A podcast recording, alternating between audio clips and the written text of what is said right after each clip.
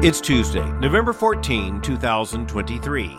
I'm Albert Mohler, and this is The Briefing, a daily analysis of news and events from a Christian worldview. We're all trying to understand what's going on right now in the war between Israel and Hamas in the aftermath of the deadly genocidal attack by Hamas back on October the 7th. It has basically been the most important news story in the world since then. And given some of the other stories, some of the other happenings, that's really saying something. It continues to dominate the news because right now it is the most important story. In terms of the weightiness of the Christian worldview, in terms of understanding what's important, as contrasted sometimes with what's urgent, this story is both urgent and important. Sometimes the importance of an issue or the way to understand it can be changed by one comment I'm thinking particularly of a comment made on Sunday by Jake Sullivan, President Biden's national security advisor. When he was asked about the context of the current war undertaken by Israel against Hamas, Jake Sullivan said, Well, you know, we now know what the aims of Hamas were from the beginning, and it was a state of constant war in order to lead to the eventual disappearance of Israel as a state. And in order to back up and give evidence for what he said that the American government now knows and is informing America's national policy as well as Israel, he pointed to an article that had appeared on the front page of the New York Times. And that article, by the way, appeared last Thursday in the print edition. The article didn't get as much attention as it deserved at the time because, after all, there's such a flood of news, even a deep and rapid flood having to do with the war in Israel and in Gaza, particularly the war between Israel and Hamas. And you look at this story, the headline is this Hamas's goal for October 7 a permanent state of war. The subhead in the article group's leaders say carnage was needed to restore focus on Palestinians. The interesting thing here is that the New York Times ran the article and it ran it on the front page above the fold prime real estate in the print edition. But it didn't seem to get a lot of attention until the national security advisor to the President of the United States said, This is what's informing our administration right now. Oddly enough, this tells us that at least a lot of the information that's shaping the judgments made by the government in Israel and the government in Washington is drawn from news reports and not from military intelligence. Just about everyone has agreed that the vulnerabilities of Israel, demonstrated on October the 7th, represented a failure of military intelligence. In the history of the United States, we have also seen some tremendous successes when it comes to military intelligence. We've also seen tremendous failures. When the New York Times ran this story, it was doing so on the basis of interviews with senior leaders of Hamas. That turns out to be really interesting because these leaders of Hamas revealed exactly what they were seeking to do in that attack. The attack was necessary, said one man, to quote, change the entire equation and not just have a clash. That statement was made by Khalil Al-Hayya, a member of the top leadership body of Hamas, and he told the New York Times in an interview undertaken in Doha, Qatar, quote, "We succeeded in putting the Palestinian issue back on the table, and now no one in the region is experiencing calm." End quote. The New York Times article really does cite numerous sources and what's important to us is to recognize that both the government in Israel and the government in Washington seem to be giving attention to this intelligence. This is one of the ways that war is fought. War is sometimes fought on the ground with battle, sometimes in the air with planes and with missiles. Sometimes war is undertaken in the media. This is particularly true of the modern era that we're living in right now and the modern media, not to mention almost instantaneous media in the digital age. And so Hamas is out giving its side of the story. And what's really interesting and chilling is that Hamas is not backing off of the aims of the attack. It is claiming victory, and it's also going on to brag that it accomplished more than it had intended or expected on October the 7th. And furthermore, it is announcing its aims, which continue to be the elimination of Israel and the state of permanent war with Israel and with other factors in the region, if necessary, until Hamas gains its aims. Just a few lines later, the paper quotes Tahir el-Nunu, a Hamas media advisor, who told the New York Times, quote, I hope that the state of war with Israel will become permanent on all the borders and that the Arab world will stand with us, end quote. So, in one sense, we now know that what Hamas was up to was a long throw, so to speak. It was a big move that was intended to create a state of permanent war. More on that in just a moment. But was also intended to bring other Arab forces and Arab nations into the battle against Israel.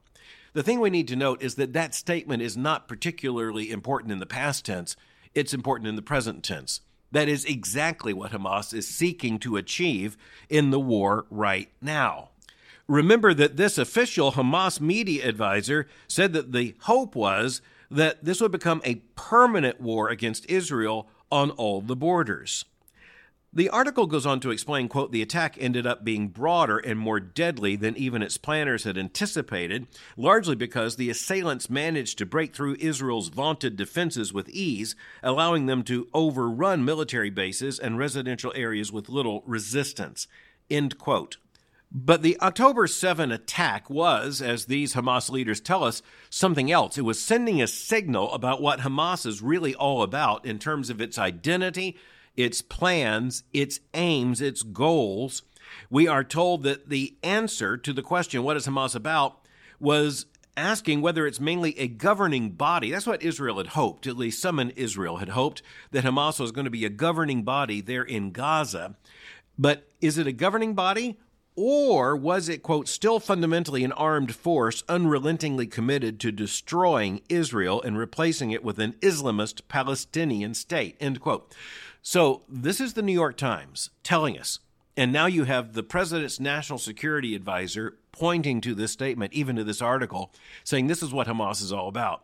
This was Hamas ending the debate about whether it was a governing group or it was an Islamist terrorist group with the intention of destroying Israel. Was it seeking to create a military action and undertake that action against Israel?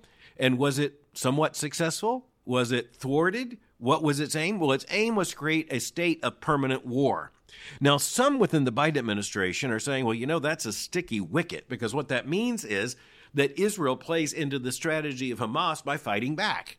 Israel's played this game before. It understands that the only way to avoid entering into this kind of dynamic is to refuse to defend itself, which is the one thing Israel certainly will not do. Speaking of the October 7 attack, Mr. Al-Hayya, the Hamas leader, said, quote, What could change the equation was a great act. And without a doubt, it was known that the reaction to this great act would be big. We had, he said, to tell people that the Palestinian cause would not die. End quote. So there you have a very clear, straightforward statement. It's not evasive. What was called for, he says, was a big act. Hamas knew exactly what it was doing. It intended this unprecedented attack, in many ways, the worst attack on the Jewish people since the Second World War. It did so in order to create a state of permanent war until the group could accomplish its ultimate goal of the total elimination of Israel. And as the Hamas charter says, the elimination of the Jewish people, at least in terms of the Middle East. It's frankly striking to see how much is revealed in this article. I cite it again, quote, Hamas effectively sought to undo history, starting with 1948, that's the year that Israel declared its independence, quote, when more than 700,000 Palestinians fled or were expelled from their homes in what would become Israel during the war surrounding the founding of the Jewish state. For Hamas, I continue reading this quote. That displacement and Israel's occupation of the West Bank and Gaza during the 1967 Mideast War were great historical wrongs that had to be righted by force of arms. Hamas dismissed peace talks with Israel as a betrayal, viewing them as a capitulation to Israel's control over what the group considered occupied Palestinian land. End quote. So again, what is Hamas up to? It is seeking to create a situation of permanent war until the Jewish state is no longer in existence and the Jewish people are removed from the Holy Land. Now, you'll have many people, at least in terms of the Palestinian cause, say this isn't about the Jews, it's about the state of Israel. But with Hamas, you have at least the clear understanding that that distinction doesn't matter. The article concludes with a similar statement made by Mr. Al-Hayya, who said, quote, Hamas's goal is not to run Gaza and to bring it water and electricity and such. He went on to say that Hamas and other groups woke the world up from its deep sleep and showed that this issue must remain on the table. End quote. His final words in this story quote, This battle was not because we wanted fuel or laborers. It did not seek to improve the situation in Gaza. This battle is to completely overthrow the situation. End quote. That we just need to note did not come as a result of sophisticated military intelligence. That didn't come years later when historians go back to interview people involved in the attack. No, those statements are coming right now. And thus, the freshness and urgency, indeed the horror of those statements, should be very clear in our minds as defining reality. And there are so many people in the mainstream media, there's so many people who in America, even in Congress, are beginning to say, you know, I'm not sure what this is now all about. Well, once again, the leaders of Hamas have made it extremely clear what this is all about. Along the same lines, an article that appeared in Sunday's edition of the Washington Post offers a similar insight. The headline in this article, quote, Hamas envisioned deeper attacks aiming to provoke an Israeli war. The subhead, evidence gleaned since October 7, shows Hamas militants prepared for a second phase of assaults amid hopes of inspiring violence in the West Bank and beyond, end quote more very good reporting, more important statements made by leaders of Hamas and others. In this article, the most chilling revelation is the fact that the leaders of Hamas knew that the attack on Israel would lead to an attack on Gaza, on Hamas in Gaza, and that would lead to civilian casualties. And those civilian casualties are basically celebrated. If anything, they're simply acknowledged in this article as a goal of Hamas. One of the men involved here, Ghazi Hamad, a member of the Hamas Politburo, told Beirut's LBCI television in an interview we're told that aired on October the 24th, quote, Will we have to pay a price? Yes, and we are ready to pay it. We are called a nation of martyrs, and we are proud to sacrifice martyrs. End quote. The context here is that those are not only Hamas soldiers, those are civilians in Gaza. As the Washington Post reporter explains, quote, Hamas was willing to accept such sacrifices as the price for kickstarting a new wave of violent Palestinian resistance in the region and scuttling efforts at normalizing relations between Israel and Arab states.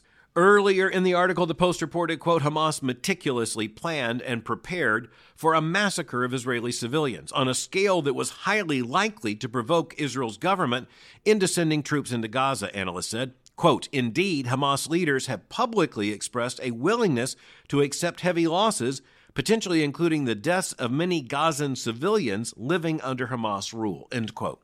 So when Israel says that Hamas is using civilians as a human shield, you don't have to take Israeli leaders' word for it. All you have to take is the word of Hamas leaders who are saying openly the very same thing. And they're putting it in the language of martyrdom and necessary sacrifice. Again, the goal the elimination of Israel. It is no doubt certain that in time to come, we're going to understand more. We're going to know even more details about what Hamas was seeking to do. But the fact is that right now, we are responsible to know what we now cannot not know. And that is that the leaders of Hamas have announced exactly what they are doing and their goals permanent war to lead to the elimination of Israel. They're willing to produce sacrificial martyrs and they're willing for civilians to be those martyrs for their cause. And again, the most striking thing, perhaps, in all of this, other than the sheer evil of it, is that this is not produced by some kind of spying on Hamas.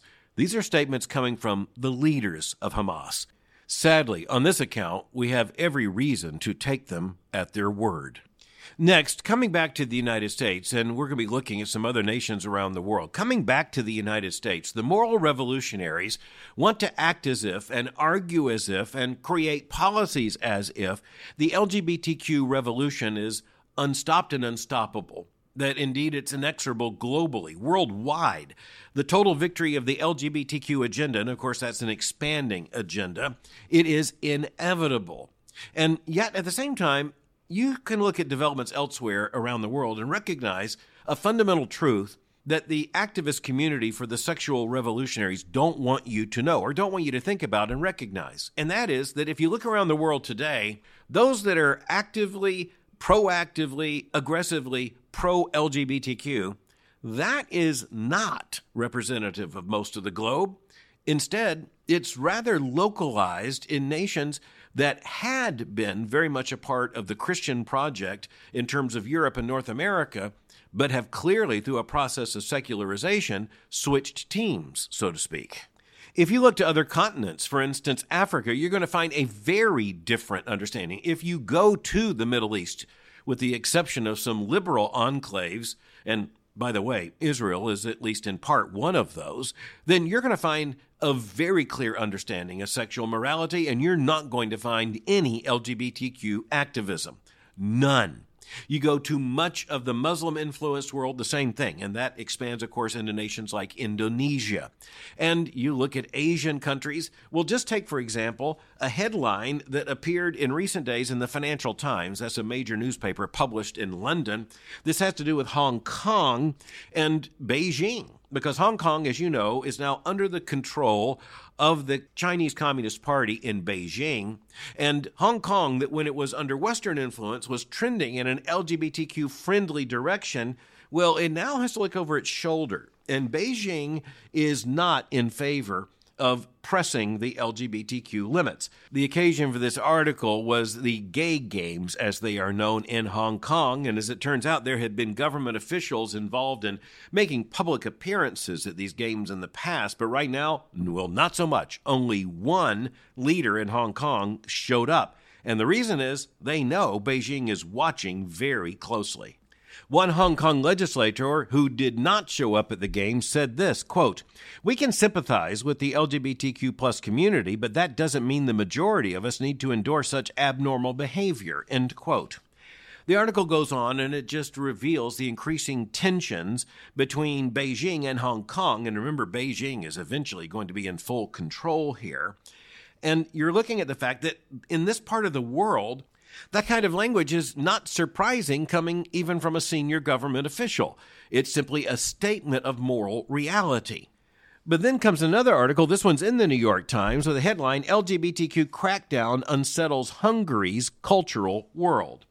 This is an article, and frankly, it's lamenting the fact that the crackdown, as it says, on LGBTQ plus relationships, behaviors, and for that matter, the propaganda in the larger culture that the crackdown here is beginning to affect Hungarian culture, including Hungarian cultural institutions.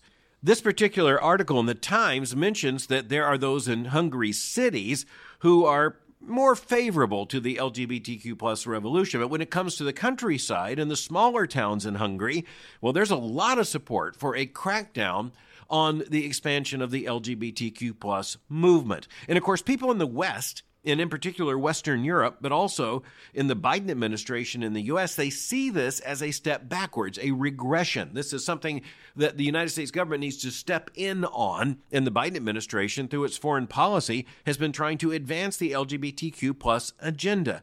You look at other articles from around the world, and it's very clear that the United States, this current administration, is putting itself on the line for these LGBTQ plus issues, but not successfully everywhere. My point in raising this issue today, using these two examples, is not just to say, look, the whole world is not going along with this, but rather to understand that the argument being made by progressives in the West is that modernity, the modern age, modern democratic government, modern culture, it produces this kind of sexual confusion. That's the message that's being sent if you're going to join the modern age, if you're going to be with the popular kids in the globe, then you're going to have to get with the program and join the revolution. But the interesting thing here is not only that that's how that's being packaged by so many in the liberal West, it's just interesting that it's not being received, and frankly, it's not being persuasive in much of the rest of the world we have to understand this is an open question, and that's one of the reasons why I raise it. It's an open question as to the direction other nations are going to take. Will efforts such as that undertaken by the Biden administration in terms of our State Department, will the public messaging of the United States be eventually overpowering to these other nations? Or will there be a resistance to the idea that if you're going to be modern and if you're going to be advanced and if you're going to honor human rights, then you're going to have to buy into the entire LGBTQ plus agenda. I think another thing for us to consider is that if that argument is persuasive, that if you're going to honor human rights, you got to buy into the identity politics and the entire construct of the sexual revolution. I think it's fair to say that a lot of the ambitions of the U.S. State Department in terms of spreading, say, constitutional self government, it is not going to be as persuasive as it might otherwise be, because if it is packaged with the sexual revolution and all that goes with it, then many nations around the world are going to have nothing of it. But finally, for today, I want to make mention of an obituary. This obituary is for a man who died at age 95 one of the historic astronauts in the American space program, the Apollo program, his name was Frank Borman. Like a lot of young boys in the early 20th century, Frank Borman became absolutely enamored of the airplanes, which were then barnstorming the nation. He decided to become a pilot, and he did. He went on to West Point, earning admission there, and he graduated and yet he became an Air Force fighter pilot in 1950, but he wasn't assigned to be a combat pilot. Instead, his skills as a pilot they led the Air Force officials to ask him to become a test pilot, and he did. And some of those most select of the test pilots became the early space explorers known to Americans as the astronauts. He was trained as a fighter pilot, but Frank Borman understood airplanes like few others. He had a feel for airplanes that meant that he was such a good test pilot, he could know exactly when a plane had reached its points of endurance, when it had been maximized in terms of its performance. People described him as having lightning quick impulses and, frankly, being a pilot that stood head and shoulders against most others. In December of 1965, he commanded what was known as the Gemini 7 spacecraft that set a record in a 14 day flight. And as you had Gemini 7, it rendezvoused with the aircraft known as Gemini 6A, and as the New York Times says, that was, quote, a significant step toward perfecting a similar maneuver that would be required when astronauts reached the moon. But Frank Borman became known to most Americans, and indeed he became known in 1968 to most Americans as the commander of the mission known as Apollo 8, a spaceflight in which astronauts became the very first human beings to orbit the moon, and they did so several times. And Frank Borman spoke of that experience, and Americans later began to see that experience. As Borman said, seeing the sun rise over the moon it represented the only color and light in that sense found anywhere in the entire cosmos that could be seen. There were sparkles of light here and there, but everything was black and white except the Earth rising, by their perspective, over the moon. The photograph that was taken became known as Earthrise, and when it was published for the American people in color, it became the first time that human beings had seen the entirety of planet Earth from that kind of distance in outer space. It was breathtaking, it was history making, it was awe inspiring, and in biblical terms, it was humbling.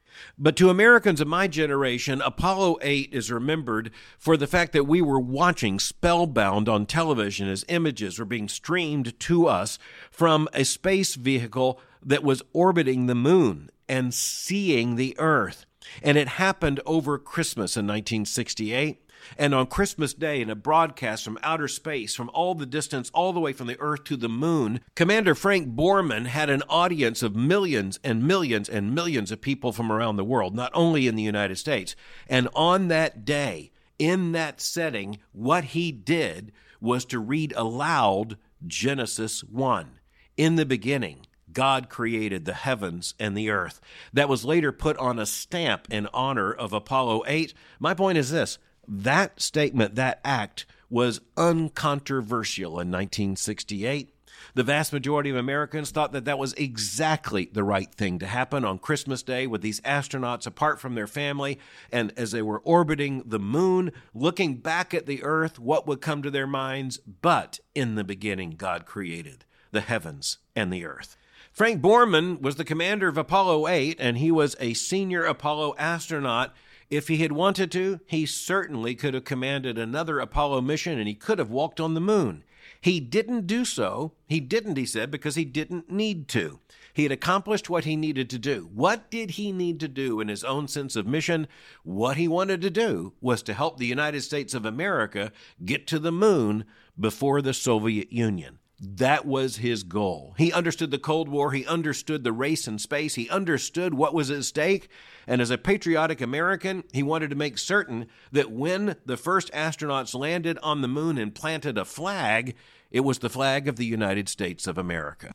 He was a plain spoken man. When he explained why he wanted to beat the Soviets, he just said this quote, I wanted to participate in this American adventure of beating the Soviets, but that's the only thing that motivated me.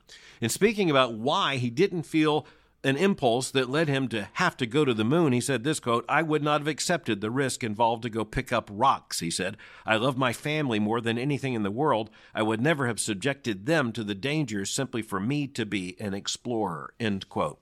Another fascinating statement, not only a patriot, but also a husband and a father. Puts things in perspective. In later years, he would become an executive in the aviation business and would eventually become the chief executive of Eastern Airlines, known again to millions upon millions of Americans because of his personal advertising for his beloved airline. As he said to Americans, we have to earn our business every day. As on that Christmas, Frank Borman and his colleagues in Apollo 8 were orbiting the moon, preparing to return to the Earth after they had shared the reading of Genesis 1, Commander Borman signed off with these words Good night, good luck, a Merry Christmas, and God bless all of you, all of you on the good Earth. Frank Borman signed off one last time this past Tuesday in Billings, Montana, at age 95. Thanks for listening to the briefing. For more information, go to my website at albertmohler.com. You can follow me on Twitter by going to twitter.com forward slash Albert Mohler. For information on the Southern Baptist Theological Seminary, go to sbts.edu. For information on Boyce College, just go to boycecollege.com. I'm speaking to you from San Antonio, Texas, and I'll meet you again tomorrow for the briefing.